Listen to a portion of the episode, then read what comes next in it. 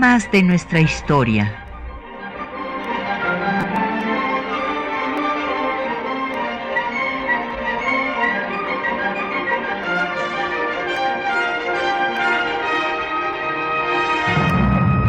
Un espacio que difunde el conocimiento del pasado para comprender nuestro presente. Programa a cargo de la maestra Patricia Galeana. Muy buenos días, muy buenos días para todas y todos nuestros radioescuchas. Este, pues estamos iniciando el último mes del año y este día vamos a dedicar nuestro programa a un personaje pues que es de los más controvertidos eh, de nuestra historia y que un primero de diciembre pero de 1822 proclamó el plan de Veracruz desconociendo eh, la proclamación de Iturbide como emperador de México. Y me estoy refiriendo nada menos que a Antonio López de Santana. Entonces el día de hoy vamos a ver pues cómo va a llegar a ser una figura pública, justamente su estreno como protagonista político va a ser el plan de Veracruz en contra de Iturbide. Vamos a ver toda su trayectoria hasta que finalmente pues eh, muere en eh, la Ciudad de México en 1876, eh, sumido en la pobreza y sin ningún reconocimiento de sus grados militares. Bueno, pues empecemos por destacar pues su trayectoria, que va a ser, para que nuestro público pueda entender, es un personaje, como lo presenté, un caudillo militar, es el que va a entronizar al militarismo en México en la primera mitad del siglo XIX, pero es un eh, caudillo militar sin ideología, o sea, él lo mismo fue realista que después trigarante. Lo mismo fue iturbidista que anti-iturbidista. Lo mismo fue federalista que centralista. Lo mismo eh, gobernó con liberales que conservadores y finalmente acabó siendo monarquista y fue proclamado en el plan de Soquiapan como Antonio I. Entonces eh, este personaje pues va a gobernar con todos los grupos y eh, lo que le gusta a él, bueno, más bien no, no a gobernar, a ser el árbitro del poder. Porque como bien describiera Lucas Alamán, que lo conoció muy bien, a él le gustaba estar en campaña, siendo victoreado por la tropa, en la aventura, a caballo, pero era incapaz de estar sentado detrás de un escritorio gobernante. Entonces le gustaba eh, tener el poder, pero no gobernar. Él eh, pues fue originario de Jalapa, eh, ingresó al ejército realista y ahí llegó a, a, tener hasta el grado de teniente coronel. Después se une al plan de Iguala eh, con Iturbide y cuando va Iturbide a proclamarse emperador, no obstante que había entrado a la Ciudad de México con el ejército trigarante, proclama el plan de Veracruz desconociendo a Iturbide como emperador, señalando que ha eh, presionado al Congreso, lo ha disuelto y exige la reinstalación del Congreso. Esta es la causa ya de la caída que va a tener Iturbide, o sea que Santana llega a ser protagonista político derrocando al imperio. porque va a firmar con Echavarri, jefe del ejército iturbidista, el plan de Casamata, donde se exige la reinstalación del Congreso. Iturbide reinstala el Congreso para renunciar a las dos semanas. Entonces así se, eh, se convierte en una figura política de primer orden.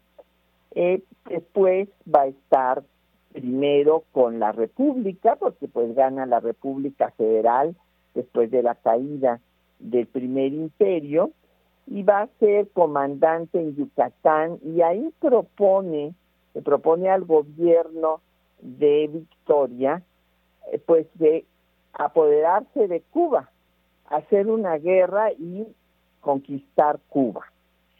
Esto no es aceptado y entonces él renuncia y se va a su hacienda en Manga del Clavo. Después va a ser gobernador de Veracruz, primero interino, luego ya es constitucional, y va a apoyar en la sucesión de Victoria, va a apoyar a Vicente Guerrero. Y cuando gana Gómez Pedraza, pues entonces va a ser de los que lo desconocen y hacen que llegue Guerrero a la presidencia. Cuando está Guerrero de presidente, eh, pues recordarán ustedes que viene el intento de reconquista de los españoles y Santa Ana junto con eh, Serán van a derrotar, van a hacer que capitule Barradas, el jefe de la escuadra española, y con esto pues será declarado benemérito de la patria y se le conocerá a partir de entonces como el héroe de Tampico. Vamos a hacer una pausa y vamos a escuchar un corrido que da cuenta justo de las eh, andanzas eh, de Santa Ana. Eh, cuando estaba eh, porque les digo, ahorita estaba con la República Federal, pero luego resulta que eh, los centralistas ganan el Congreso en 1835 y entonces van a establecer un régimen unitario, o sea, una república centralizada, y en Zacatecas se revela el gobernador liberal y federalista Francisco García Salinas.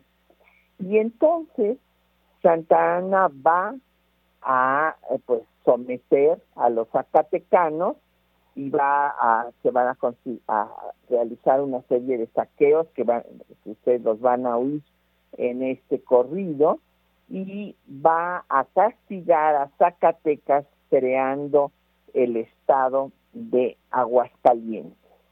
Entonces vamos a escuchar la tragedia de Tata Pachito, eh, está, se está haciendo alusión a Panchito, a Francisco García Salinas. Y este corrido, pues eh, fue, eh, pues está en el álbum del corrido Zacatecano, el Instituto Nacional de Antropología e Historia, y está interpretado por Sonia Medrano y Luis Díaz Santana en la guitarra. Escuchemos. Ya la águila y el nopal quedó solto,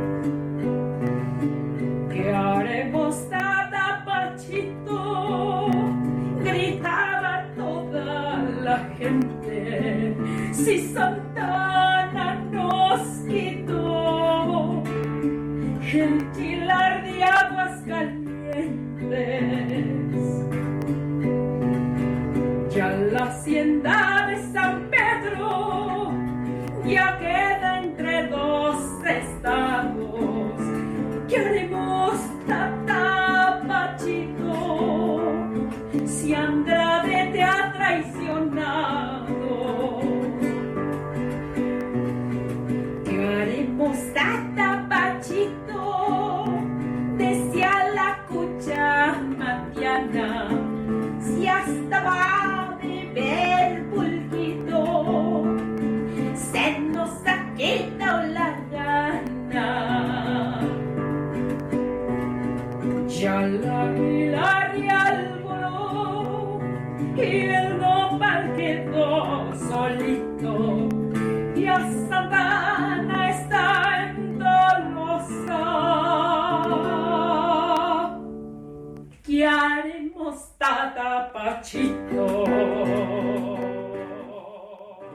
Bueno, pues ahí tienen ustedes eh, este corrido que recuerda el momento en que eh, Santa Ana, que había estado originalmente, bueno, primero ya les dije, iturbidista, luego antiturbidista, hace el plan de Veracruz que acaba con su imperio, después está con la República Federal y después se vuelve centralista y va a someter a Francisco García Salinas y esta composición anónima que, es justo de 1835, pues habla de la tragedia de Tata Pachito y los saqueos que hace la tropa de Santa Ana. Y nos han llegado eh, varias preguntas. Eh, don Efren Martínez nos pregunta sobre el plan de Veracruz. Justo lo seleccionamos, lo va usted a oír eh, textualmente, don Efren, en, la cápsula que vamos a poner en unos minutos. Y lo que dice es que es eh, ilegal e ilegítimo el imperio, eh, pues en lo cual tenía razón, porque en efecto, pues fue producto de un motín, ¿verdad? ¿Se acuerdan ustedes que cuando eh, el gobierno de España rechaza los tratados de Córdoba que había firmado eh, Juan O'Donoghue, representante del gobierno español, reconociendo la independencia de México, eh, pues la corona española dice que O'Donoghue no tiene ninguna facultades para eh, eh, reconocer semejante independencia, desconoce los tratados y por lo tanto la independencia.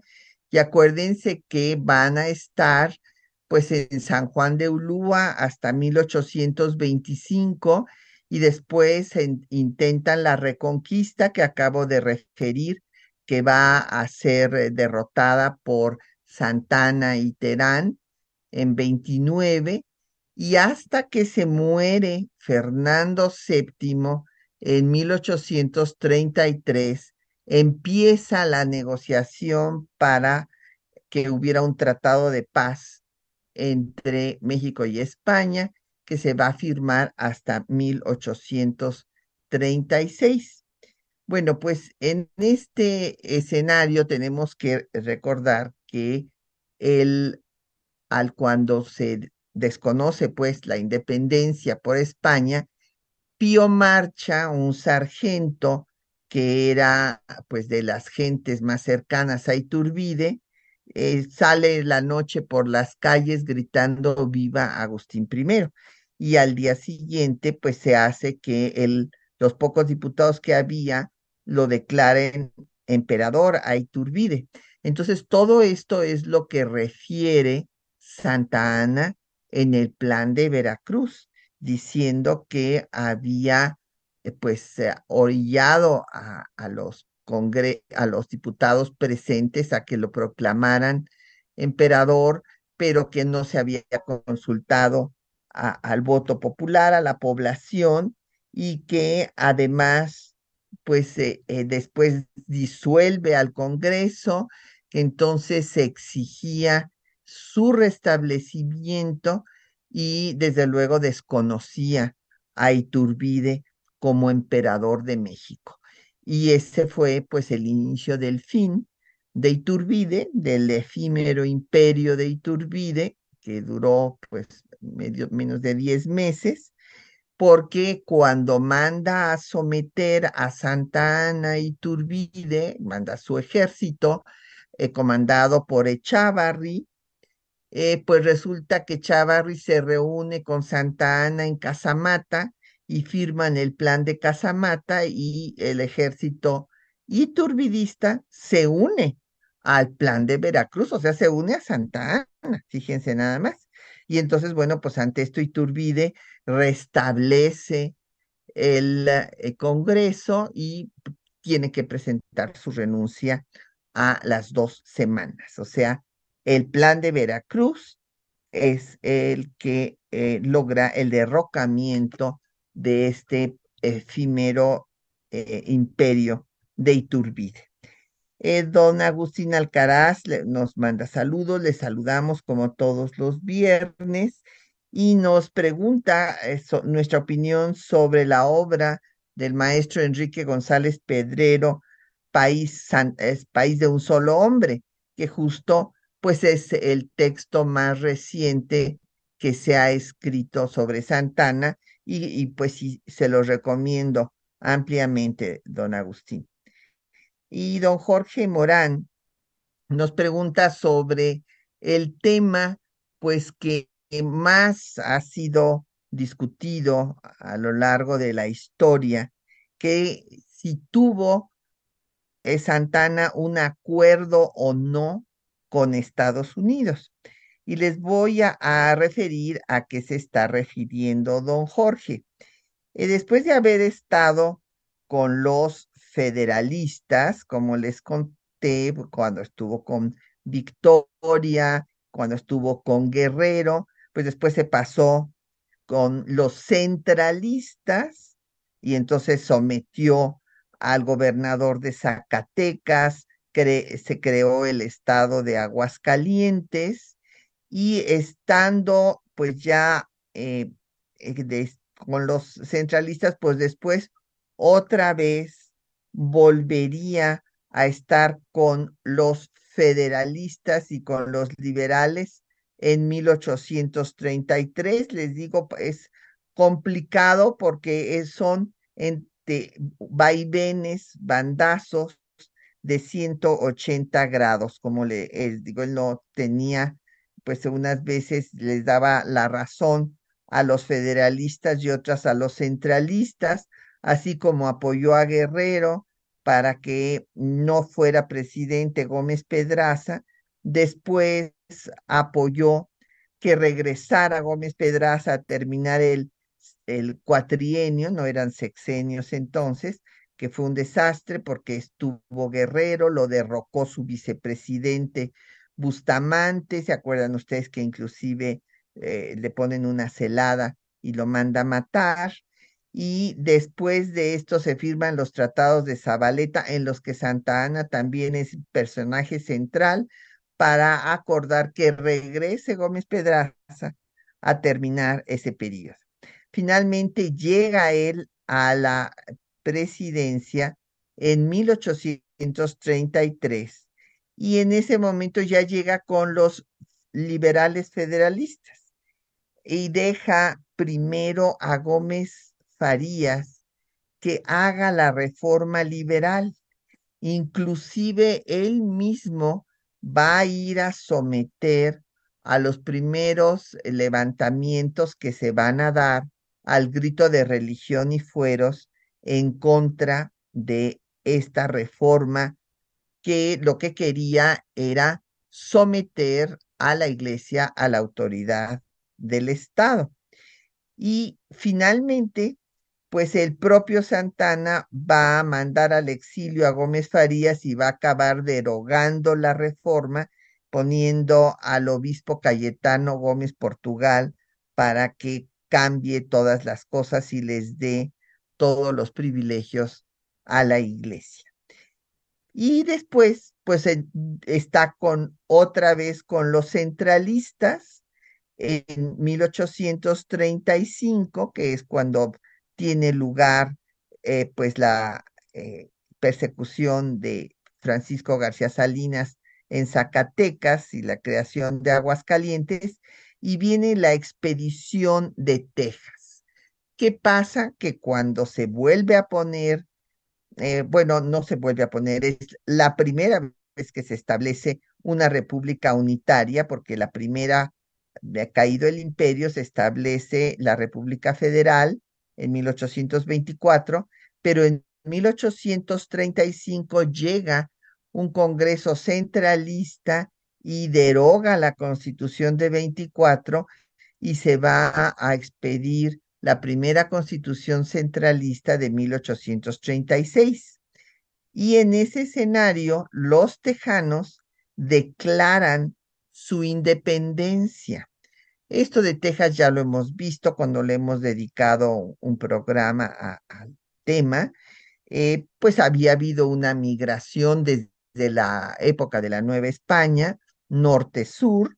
Eh, los estadounidenses se van apropiando de Texas, eh, pues violando eh, lo que se establecía de que no podían tener esclavos, de que tenían que ser católicos, y finalmente con el pretexto de que se establece una constitución centralista, pues entonces van a declarar su independencia.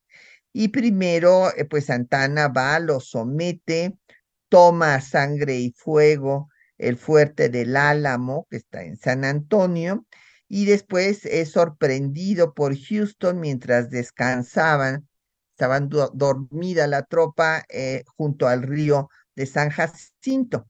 Y ahí ya firma los tratados eh, de Velasco reconociendo la independencia de Texas, cosa que el Congreso desconoce porque Santana no tenía facultades para hacer semejante cosa, pero además pide la protección del presidente de Estados Unidos, Andrew Jackson, y va a verlo.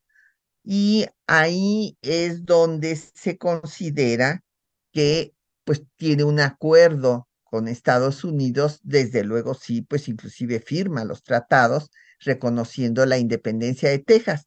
Pero Santa Ana eh, no importaba eh, los acuerdos que firmaba, nunca pensaba cumplirlos, don Jorge, pero claro, a partir de esa reunión con eh, Jackson, con el presidente Jackson, y que lo dejen en libertad y lo dejen regresar a Veracruz, pues desde luego, aunque no tenemos documentos que prueben esto, se considera que pues ha estado de acuerdo con la pérdida de Texas, aunque después pues va a enfrentarse a la invasión de Estados Unidos, como veremos más adelante.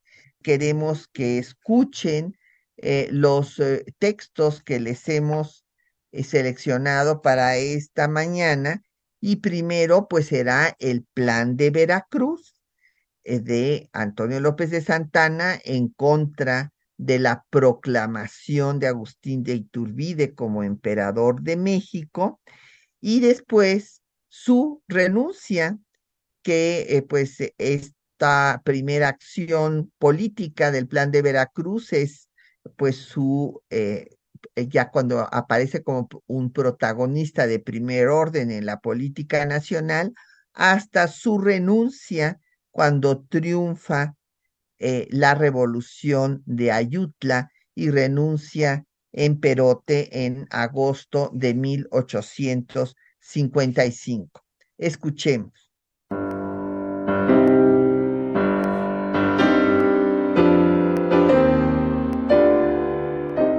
El 2 de diciembre de 1822, Antonio López de Santa Ana lanzó el Plan de Veracruz, declarando la nulidad de la investidura imperial de Agustín de Iturbide por haber forzado la voluntad del Congreso al proclamarse emperador. Artículo segundo.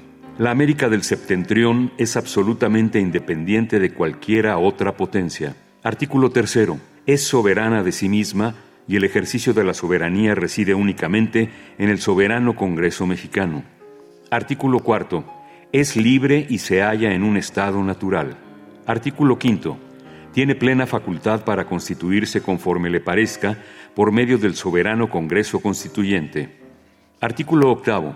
Según lo expuesto, es evidente que habiendo don Agustín de Iturbide atropellado con escándalo al Congreso de su mismo seno, la mañana del 12 de mayo de 1822, faltando con perfidia sus solemnes juramentos y prevalidóse de la intriga y de la fuerza para hacerse proclamar emperador, sin consultar tampoco con el voto general de los pueblos.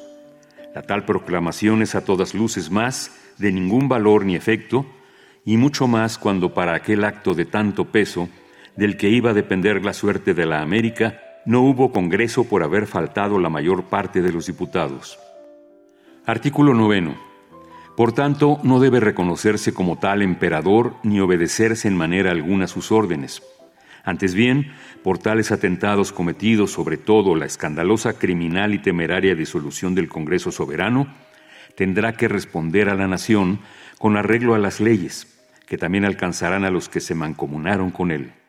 Artículo 13. Con la disolución del Congreso se halla la nación en una tal orfandad y sin una primera autoridad legítimamente constituida, en consecuencia, nos hallamos en una perfecta anarquía. Artículo 14. Será nuestro deber principal reunir a todos los diputados hasta formar el soberano Congreso mexicano, que es el órgano de la verdadera voz de la nación.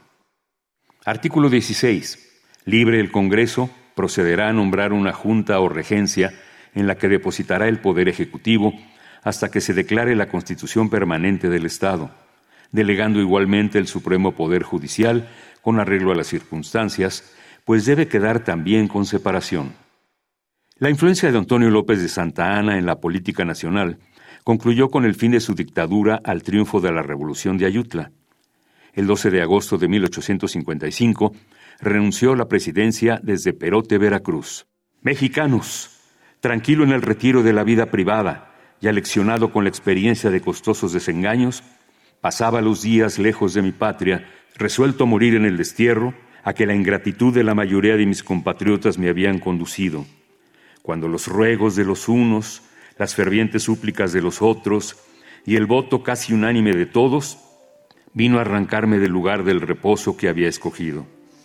La nación, en medio de la debilidad de que era víctima por su falta de hacienda, de crédito, de relaciones, de poder, de fuerza y de prestigio, y próxima a sucumbir a la anarquía y anexación que la amenazaba, se dirigió a mí para que la salvara. Me llamó y no tardé en acudir a su voz.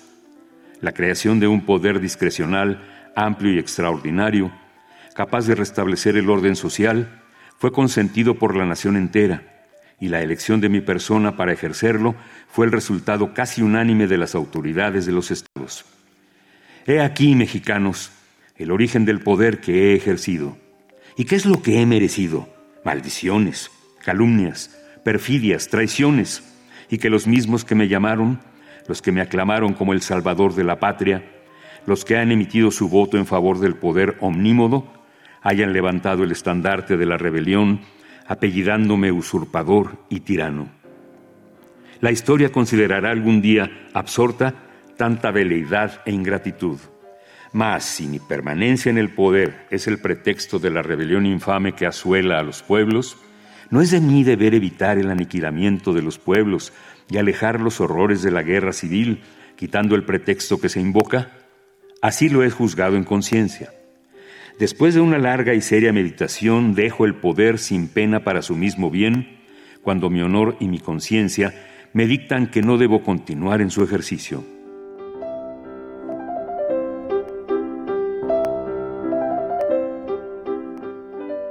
Bueno, pues ahí escucharon ustedes eh, desde el plan de Veracruz, eh, que acaba con el efímero imperio de Iturbide, hasta su renuncia en Perote. Y pues eh, tenemos preguntas y comentarios que no hemos respondido. Citlali Leiva nos pregunta que si cuando pues estuve como embajadora en Colombia, qué impresión hay de Santana allá. Bueno, pues déjeme decirle, Citlali, que le tienen una gran admiración. Es más, me pidieron que yo los asesorara porque quieren hacer un museo en su honor.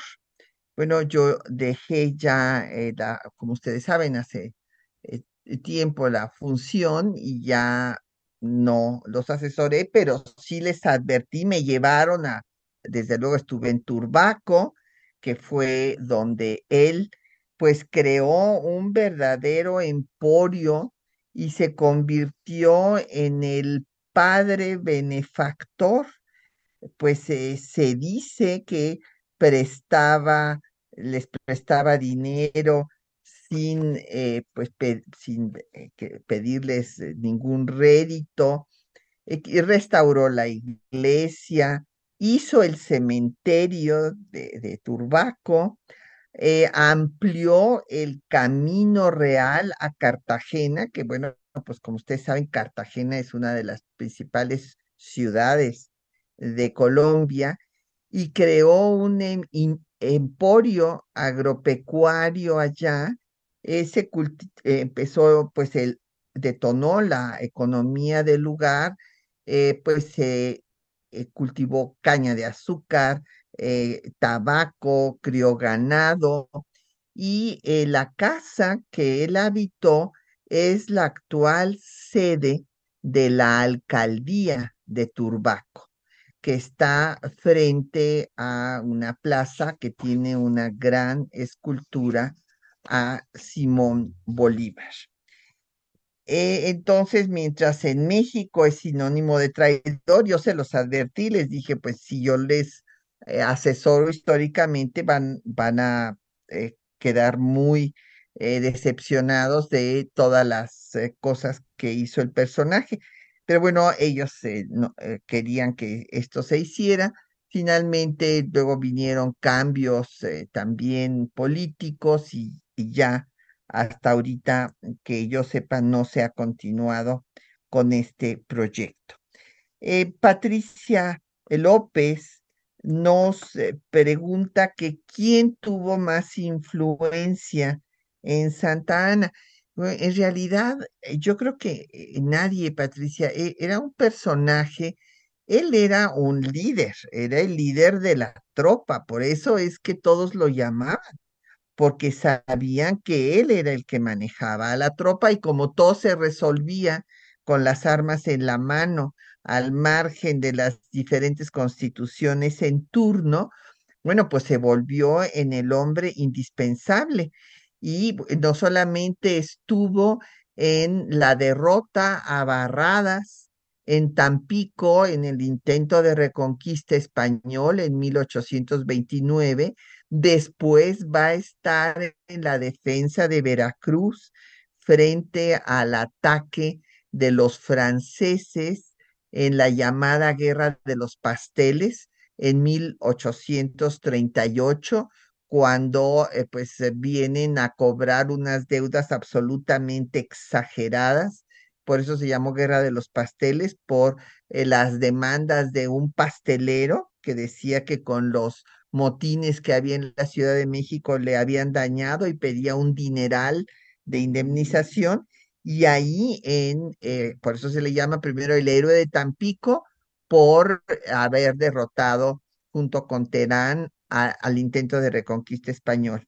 Luego es el héroe de Veracruz, pues porque ahí eh, resiste el embate de los franceses al puerto y pierde su pierna, eh, que le tienen que amputar su pierna derecha razón por la cual también siempre se quejaba de que estaba mal de la salud, que sufría muchos dolores y se regresaba a su hacienda de Manga del Clavo. Sus gobiernos, aunque, bueno, ahorita vamos a ver, fueron en siete diferentes periodos presidenciales.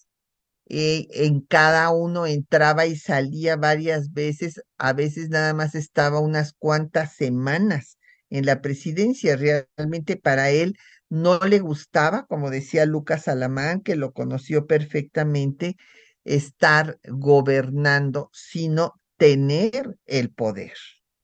y después, según que veía quienes en un momento dado eran más o menos populares, pues a ellos los dejaba eh, administrando, pero el poder lo seguía manteniendo él.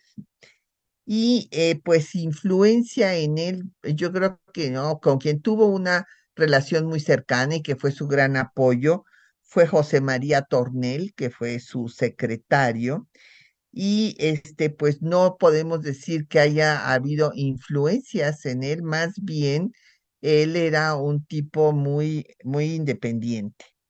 Viviana Cruz nos pregunta sobre la relación de Santa Ana con Lucas Alamán y con Gómez Farías.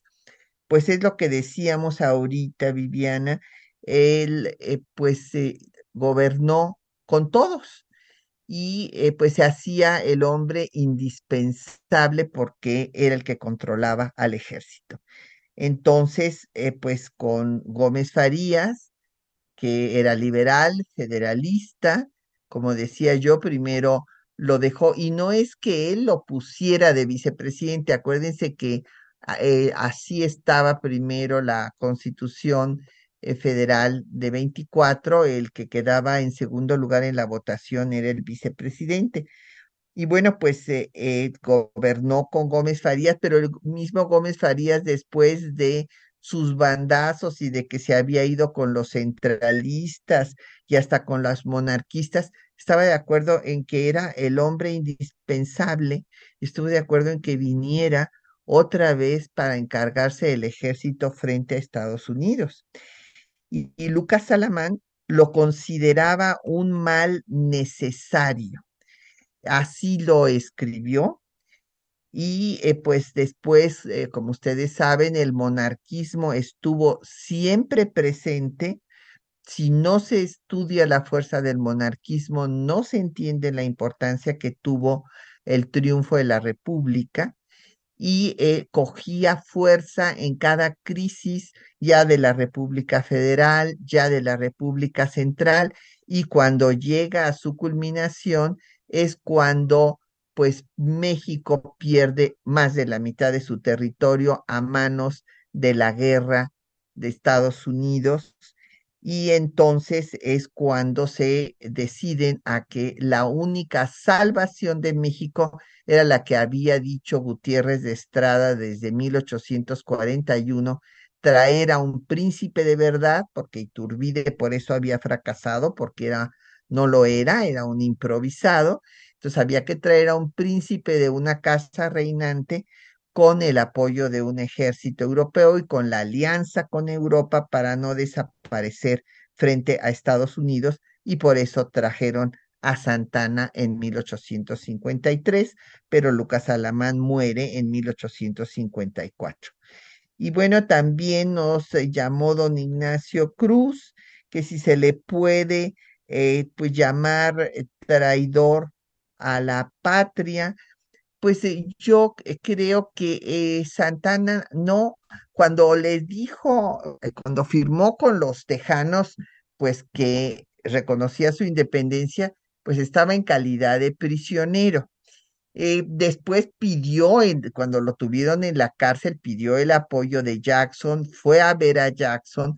Ahí seguramente que les, le ofreció a Jackson que iba a interceder para que el Congreso reconociera la independencia de Texas.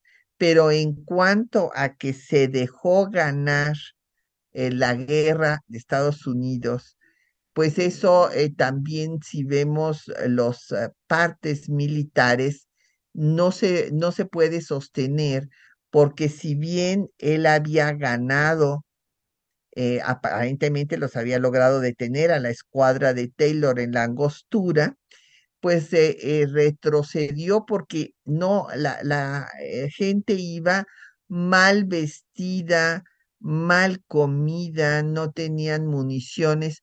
O sea, eh, cuando se dice que debería de haber perseguido a la escuadra estadounidense hasta que saliera del territorio nacional, pues es realmente una pues idea que es utópica porque no tenía la forma de hacerlo. Además, eh, mientras Santana este, hubiera estado allá persiguiendo supuestamente a Taylor, pues ya Polk había mandado a Winfield Scott, el Polk, el presidente de Estados Unidos, mandó otra escuadra, la de Winfield Scott, por Veracruz para seguir por el camino de Cortés y tomar la Ciudad de México antes que llegara Zacarías Taylor del Norte.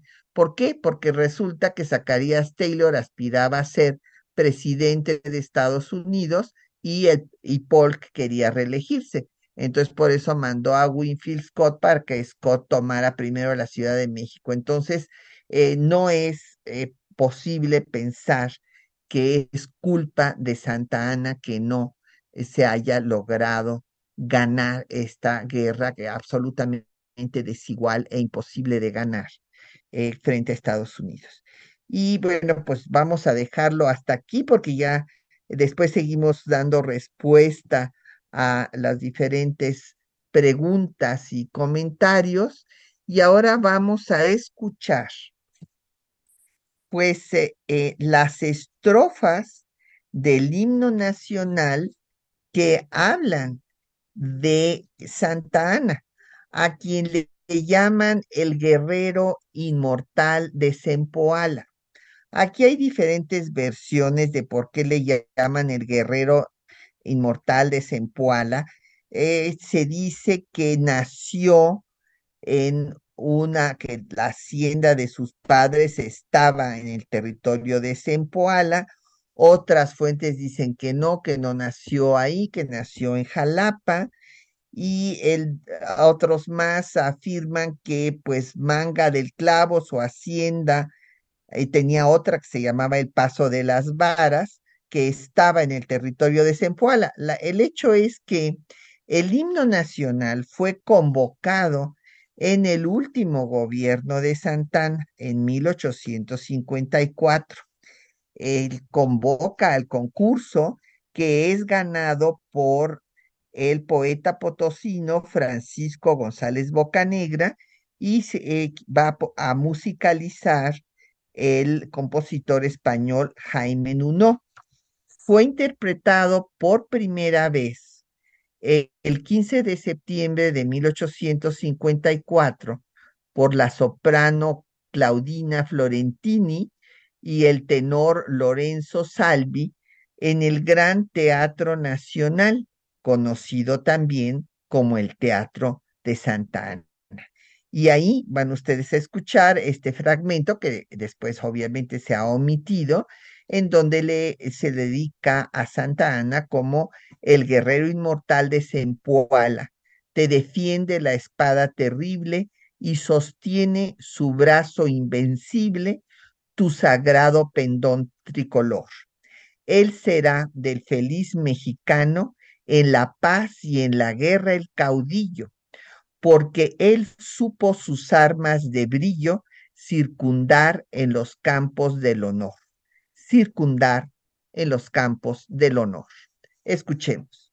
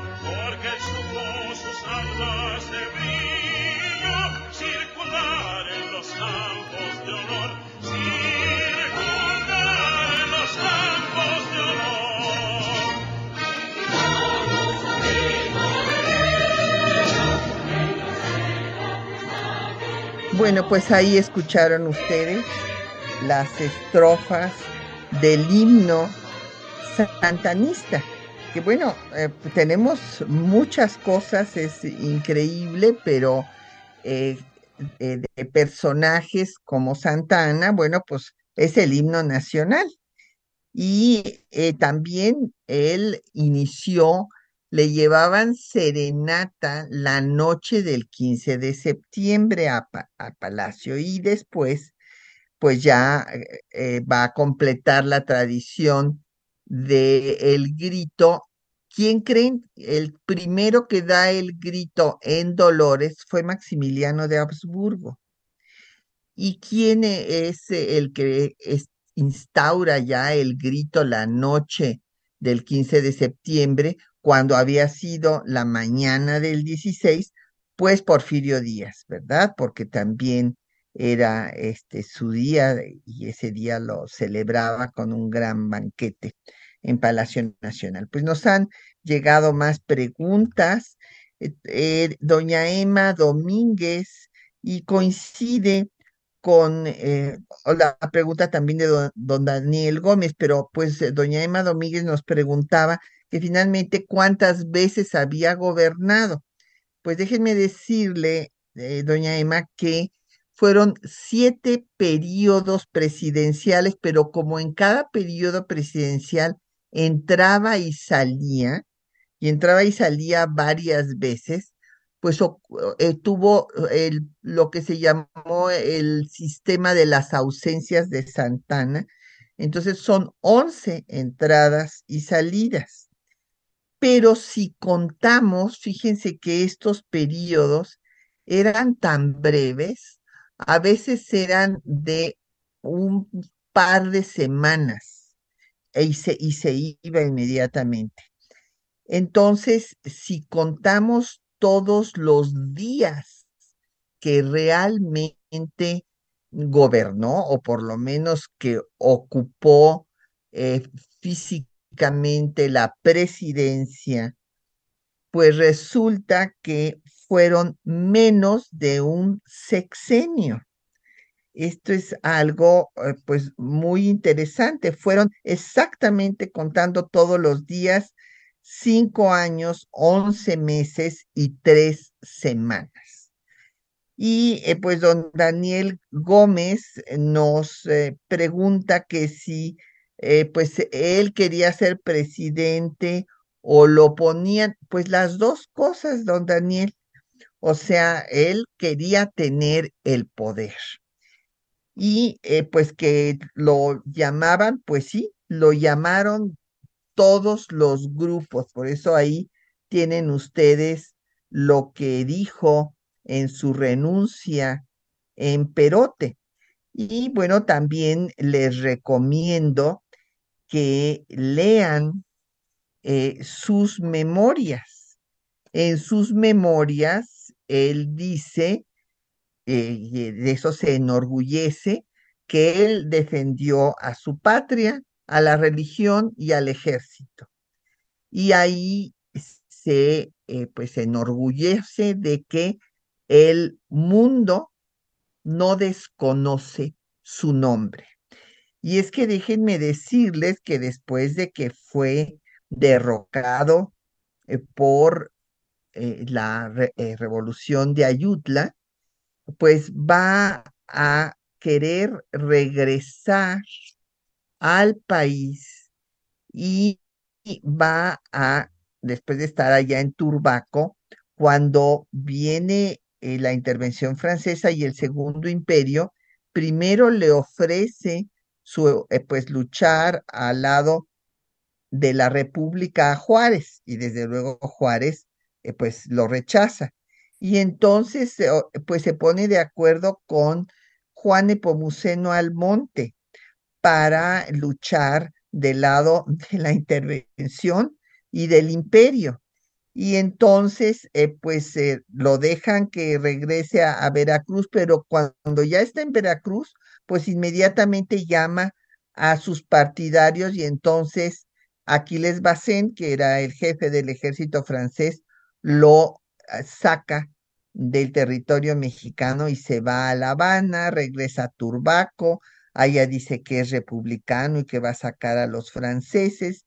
En 66, eh, el eh, secretario de Estado estadounidense William Seward, va a reunirse con Santana en San Tomás para ver si en caso de que pues Juárez no lograra triunfar frente a Maximiliano, a ver si era una opción Santa Ana. Y entonces él le dice eh, este, que empieza a difundir que cuenta con el apoyo de Estados Unidos y, quiere regresar a México y es aprendido. Y entonces cuando eh, eh, intentaba entrar en territorio nacional, Juárez lo envía a San Juan de Ulúa y después le cambia el, pues la cárcel por destierro de ocho años y va a regresar, pues cuando ya Juárez ha muerto, regresa en el gobierno de Lerdo de Tejada y como les dije, pues va, sí, no se les reconoce su grado, desde luego, y va a morir el 21 de junio de 1876 en la pobreza. Pues hemos llegado al final de nuestro programa y eh, pues les agradecemos a nuestros compañeros que hacen posible el programa, María Sandoval y Juan Stack en la lectura de los textos, en la producción de la cápsula, Isela Villela en los controles de audio Socorro Montes, en los teléfonos Bárbara Puga, en la producción que Salim Becerril y Patricia Galeana se despide de ustedes hasta dentro de ocho días.